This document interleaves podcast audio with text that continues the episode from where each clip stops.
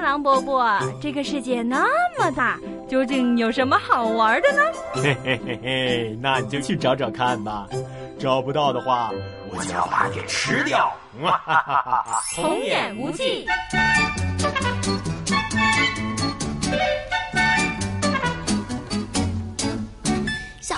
今天我做东，我要带你去一条我特别特别钟爱的一条胡同。哇，美眉那么客气啊！今儿个什么日子呀？出动到你美眉带我去逛胡同啊？呵呵，嗯，不愧是小红帽，还是没能瞒得住你。其实，等等，该不会是又和那个笨到了狼奶奶家的狼伯伯有关吧？小红帽，你真聪明，还真的是他。不过先别生气，听我帮他解释解释先嘛。哟，这狼伯伯平时都给了你们什么好处了？个个出来跟他说好话，不管是因为什么，居然敢放我飞机！明明那是今天一大早上约我出来，说带我去吃北京地道的老早点，还叫我从昨天晚上开始就饿着肚子，一直等着。哼！这个到了晚上我还饿着呢，这次没得说，这只坏狼伯伯。好啦好啦，不要生气嘛，生气对皮肤不好哦。其实呀，这次是狼伯伯求了我半天，说一定要让我带你去逛逛今天的这条胡同。他说他吃坏了肚子，所以才不能亲自带你去逛。我管他吃了什么，他什么都放进肚子里头，不知道的呀，都以为他的肚子是铁肚子呢。哼。咱们不管他，反正他都拜托你了。咱们今天晚上的消费全部都归狼伯伯的，狼伯伯万岁！嘿嘿，那听着有份喽。今天让咱们好好的逛，随便买，随便吃，太棒了。不过这美眉啊，狼伯伯到底安排了咱们去哪条胡同啊？这么神秘，还非去不可了。今天呐，这条胡同可算是圆了我一个胡同的心愿呢。嗯，就是三不老胡同。三不老，三三个不老不。等等等等等，注意用字哟，是三不老胡同。哎，这名字好玩，三不老胡同。一听这名字，我猜那肯定是一个有自己故事的胡同吧。可不是这条胡同啊，三不老胡同东起德胜门内大街，西到棉花胡同。据说明朝的时候称三宝老爹胡同，后来这“宝”字被反切念为“不老”，所以三宝已经讹称为三不老，所以有了这三不老胡同，还沿用到了今天呢。啊，我记得了，三不老胡同是和郑和有特别关系的那条胡同嘛。我还听说啊，这三不老胡同还有一个特别特别的命名故事，跟你刚刚说的有点像，又有有一点。点儿的不像啊！据说呀，在明朝初年的时候呢，郑和一个小字三宝的回族孩子，十一岁就晋升当了太监，任内七次出使西洋，二十八年里面呢，船队经过了三十多个国家，远至红海和非洲，空前呢，创举扩大了中外经济上、文化上的交流。不过积劳成疾，最后一次航海后就病逝了，终年六十二。故里称啊，这个三宝老爹胡同，说说就成了三不老喽。是哦，这狼伯伯跟我讲的时候啊，只说了一小部分，之后就急急忙忙的跑出去吃东西了，就顾着吃。算了吧，我都习惯了，睁一只眼闭一只眼吧，妹妹。说到这郑和呀，我还记得，虽然郑和的确是丰功伟绩啊，但是啊，原来他却不能够沿用祖宗本姓马，因为啊，那个时候说一般马匹呢是没有资格在这个紫禁城里面行走，所以后来明成祖就赐了他姓郑。才有了郑和，名垂千古啊！原来这名人和名地都经历了这么多的变迁呐。对啊，而且今天的三不老胡同的郑和故居，在中华人民共和国成立之后呢，改成为这个全国政协宿舍。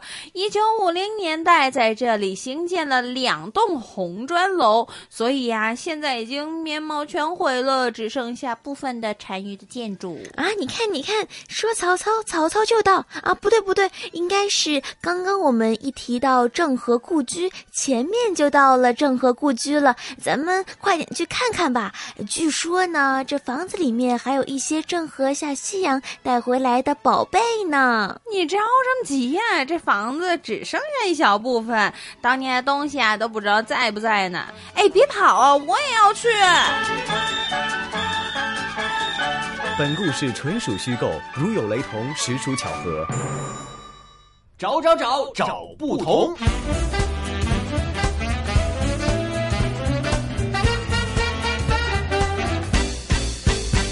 来到今天的同不同，今天明正呢继续带着大家呢走进北京后海的胡同。首先，先让我们邀请到我们今天的嘉宾，香港大学专业进修学院语言及文史哲学系的刘老师，为我们介绍一下这一条名字特别的北京胡同——三不老胡同。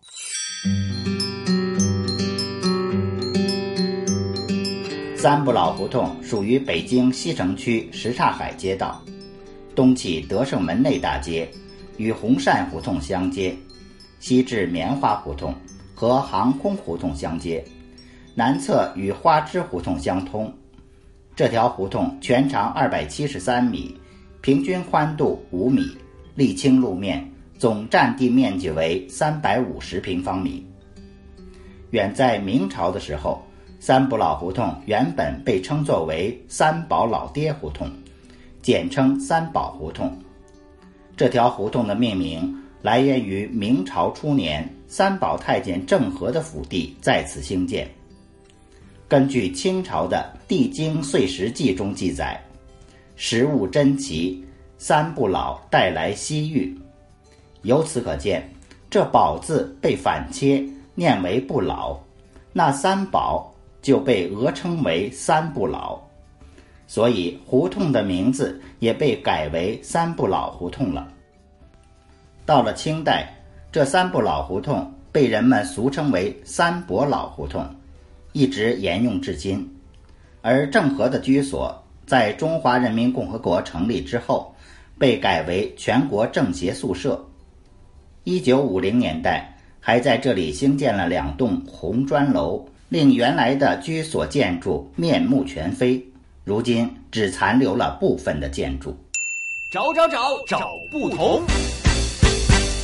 说了半天的北京胡同，其实呢，这“胡同”两个字呢，原本就是蒙古语的译音。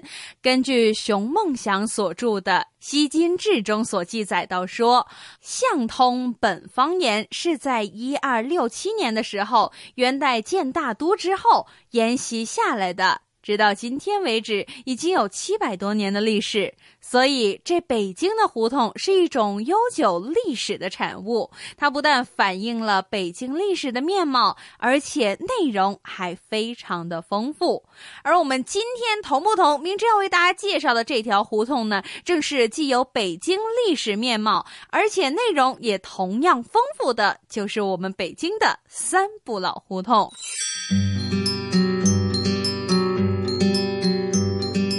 三不老胡同是正东正西、正南正北，竖横笔直的走向。这一种方正的胡同走向，构成了我们今天非常正方的。北京城这种正东、正南、正西、正北的格局，并不是一种偶然，而是一种特定的胡同规划，是依照着棋盘形式的蓝图来建构的。所以，这也表明了北京这一座古城在建构的时候是经过精心的策划和安排的。另外，又由于这北京传统的住宅是坐北朝南的四合院儿，之前我们。也提到过，胡同以前形成的原因呢，和我们北京现在的四合院有着密不可分的关系。所以，北京有不少的胡同都是由这一些相互排比的四合院所组成的。就因为这些，到了今天，在北京，一般来说，东西向的胡同比较多，南北向的胡同呢，相对来说就比较少了。而这种正正方方的规划，原来正正是吸收了历代帝都的建造经历。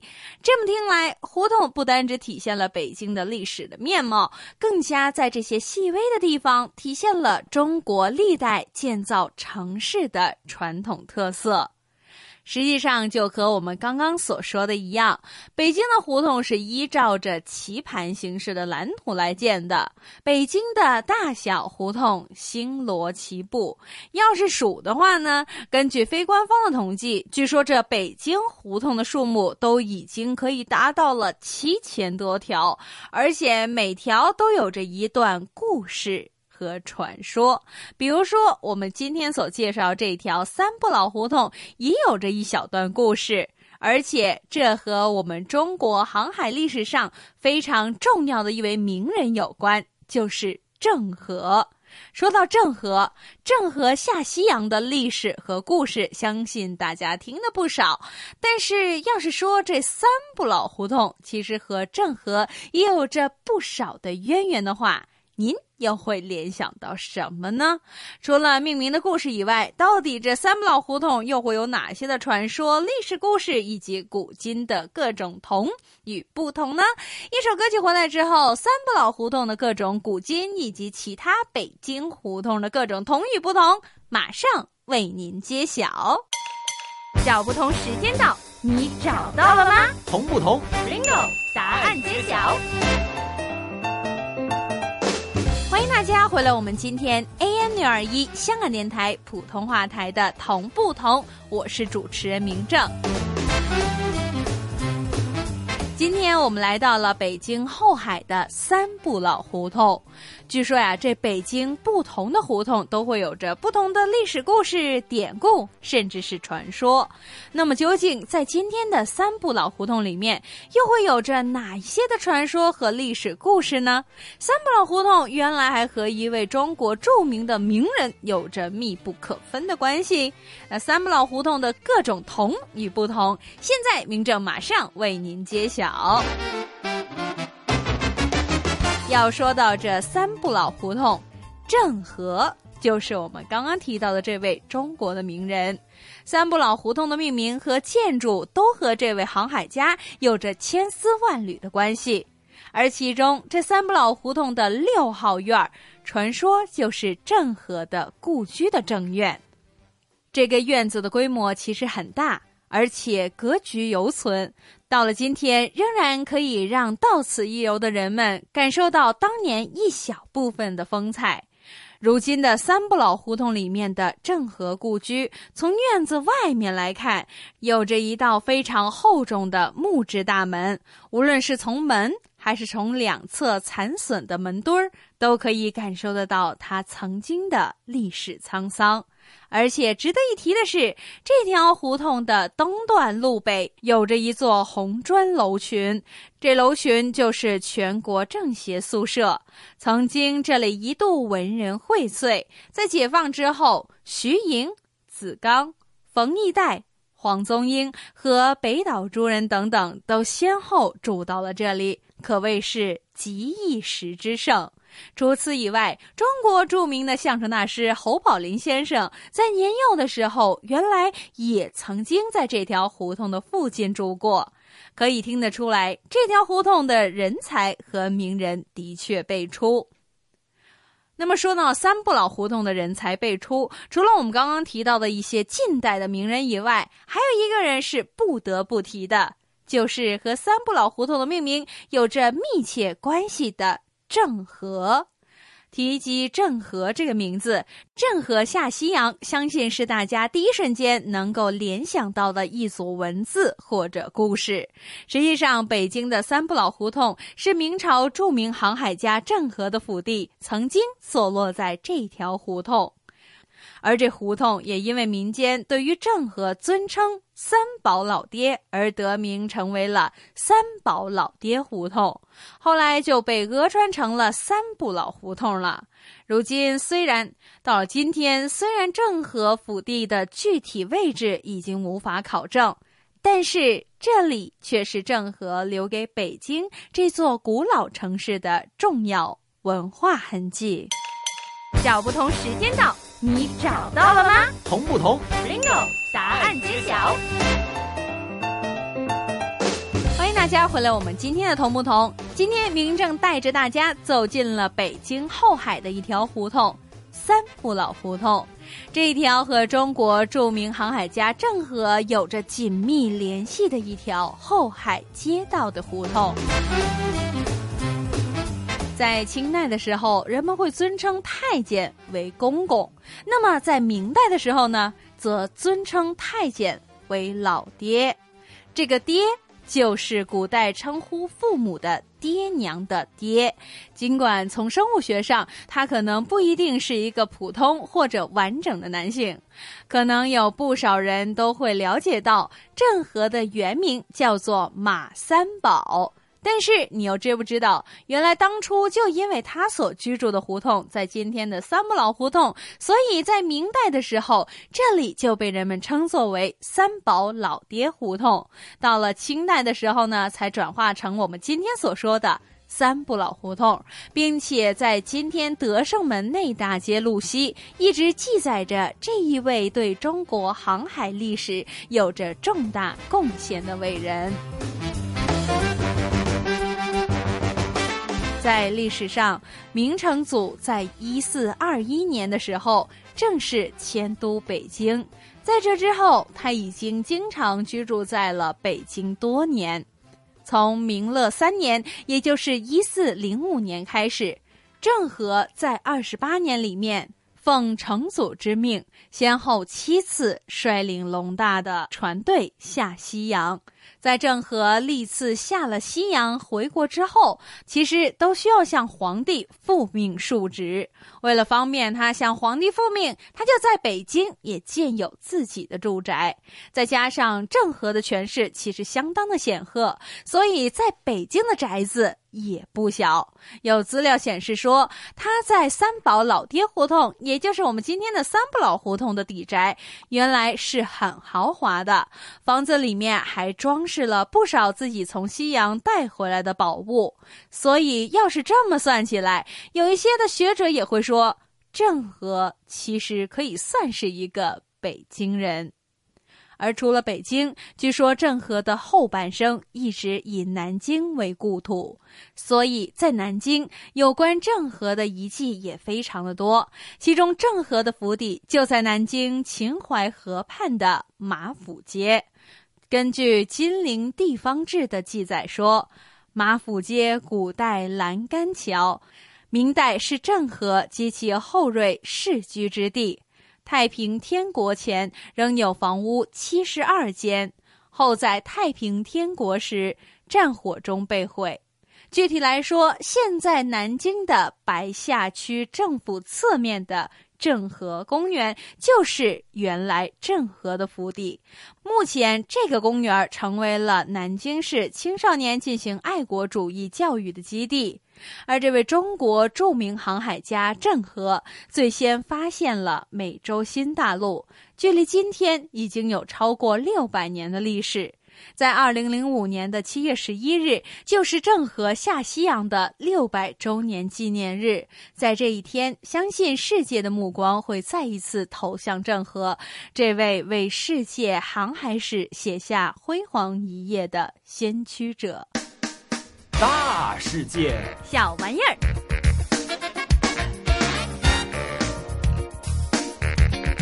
欢迎大家来到我们今天的大世界小玩意儿。今天呢，明正要为大家介绍这个小玩意儿呢，可以说是老北京人特殊的一个爱好，就是豆汁儿。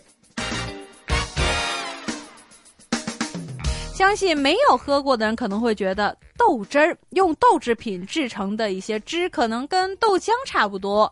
那么实际上呢，这豆汁儿是老北京独具特色的传统小吃。根据文字的记载，这豆汁儿有三百年的历史。豆汁儿是以绿豆为原材料，将淀粉过滤出来，制作粉条等食品之后，剩余的残渣进行发酵所生产的，具有养胃、解毒、清火的功效。那么，其实豆汁儿听上去好像，哎，可能真的跟我们的豆浆的味道差不多。但是很多人呢，到过北京喝豆汁儿之后，都会有另一番的感受。曾经有一位网友呢，在网上分享自己呢第一次喝豆汁儿的经历，他他就形容为豆汁儿是他那一次在北京之旅的重头戏。有一些人会将豆汁儿形容为像是洗过三百双臭袜子的水，带着。这样的想象，你又会怎么样去想象这豆汁儿的味道呢？根据一位网友他的分享呢，他又说，当时他喝这碗豆汁儿的时候呢，感觉真的非常的刺激。喝之前呢，他先用鼻子去闻，味道呢，形容为是很像生的臭豆腐，而且。更加的浓郁，浓浓的发酵的酸味中还带有无法言喻的变化。而喝之前呢，他还说需要非常大的勇气，喝一口含在嘴里面那种酸臭味就涌上了鼻腔，还没有吞下去，他的大脑中第一个反应就是。这东西真的能喝吗？称不上臭，但是味道很奇怪，甚至被形容为呢，就像是打开厨余桶，把头伸进去闻，喝里面的汤，大概是这样的感觉。这样的感觉，明正道觉得可能没有那么厉害，但是呢，其实这豆汁儿呢，的确是老北京的一个宠爱者。据说呢，这老北京本来就是北京普通百姓的最爱。在乾隆十八年，也就是一七五四年的时候，有人上殿奏本称：“近日新兴豆汁一物，已派耶利部检查，是否清洁可饮。如无不洁之物，着允部木豆之将二三名，派在御膳房当差。”于是，源于民间的豆汁儿就因为这样成了了宫殿的御膳。乾隆皇帝命人把豆汁儿引进了宫廷，并且召开群臣共同品尝这一种民间的饮品。结果呢，大臣们喝完之后都喝声齐声叫好。就这样，豆汁儿同样成为了宫廷的饮品。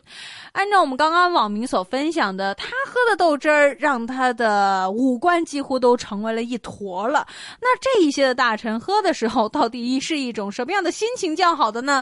这样就留给我们自己想象了。那其实这豆汁儿是不是那么的恐怖呢？就要自己喝过才知道。但是豆汁儿是制造绿豆粉丝的下脚料，很便宜。过去卖生豆汁儿的，用小车推一个有盖儿的木桶，串北街胡同，不用喊头。也就是招来顾客的响器，也不用吆喝，因为每一天串到哪里，大豆汁儿都有准时候。到时候就会有一些人提了一些容器出来买。还有老北京人说，有了豆汁儿，这天吃窝头就可以不用熬稀粥了。当时卖熟豆汁儿的呢，就会在街边支一个小摊子，一口铜锅。锅里面一锅的豆汁儿，用小火熬着。熬豆汁儿呢，其实只能够用小火，火一大了，这豆汁儿一翻大泡就好了。而这豆汁摊上面还会备有辣前菜丝儿、水疙瘩切细丝浇辣油、烧饼浇圈儿，这类似我们现在所吃的油条，但是是圆圈形的，非常的焦脆。一些卖力气的客人呢，就会走到这摊儿的旁边坐下，要几套烧饼焦圈儿，再来两碗豆汁儿，再就一点咸菜，就是一顿饭了。